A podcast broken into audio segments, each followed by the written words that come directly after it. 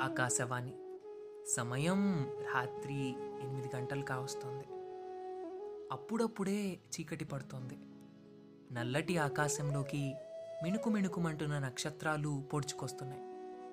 నిన్నటి అమావాస్యని దాటుకొని ఆ రోజే నీలాకాశంలోకి అడుగుపెట్టింది నెలవంక. అదే సమయానికి యమున ఒడ్డున అసహనంగా అటు ఇటు తిరుగుతుంది రాధ.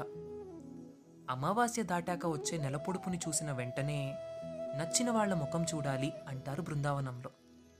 అందుకే ఆ సమయానికి అక్కడికి రమ్మని కృష్ణయ్యకి మరీ మరీ చెప్పింది రాధ. కానీ ఏడీ మహాన్భావుడు ఇంకా రాడే? ఏ గోపికతో ఆటలాడుతున్నాడో?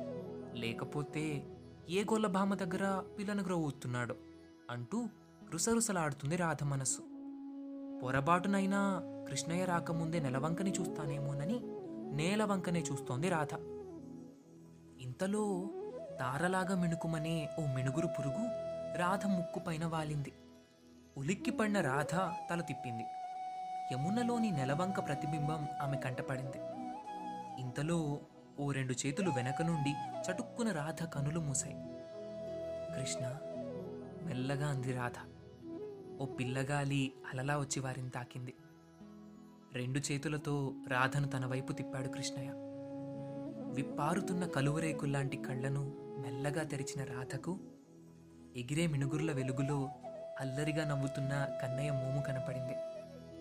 రాధ అసహనం ఎటుపోయిందో తెలియదు కానీ తన అరచేతులని కన్నయ్య చెక్కిళ్ళ కానించి ఆయన కళ్ళలోకి చూస్తూ తనని తాను మరచిపోయింది.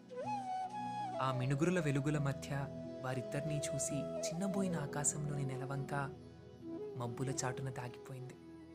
నేటి మన ప్రసారం ఇంతటితో సమాప్తం.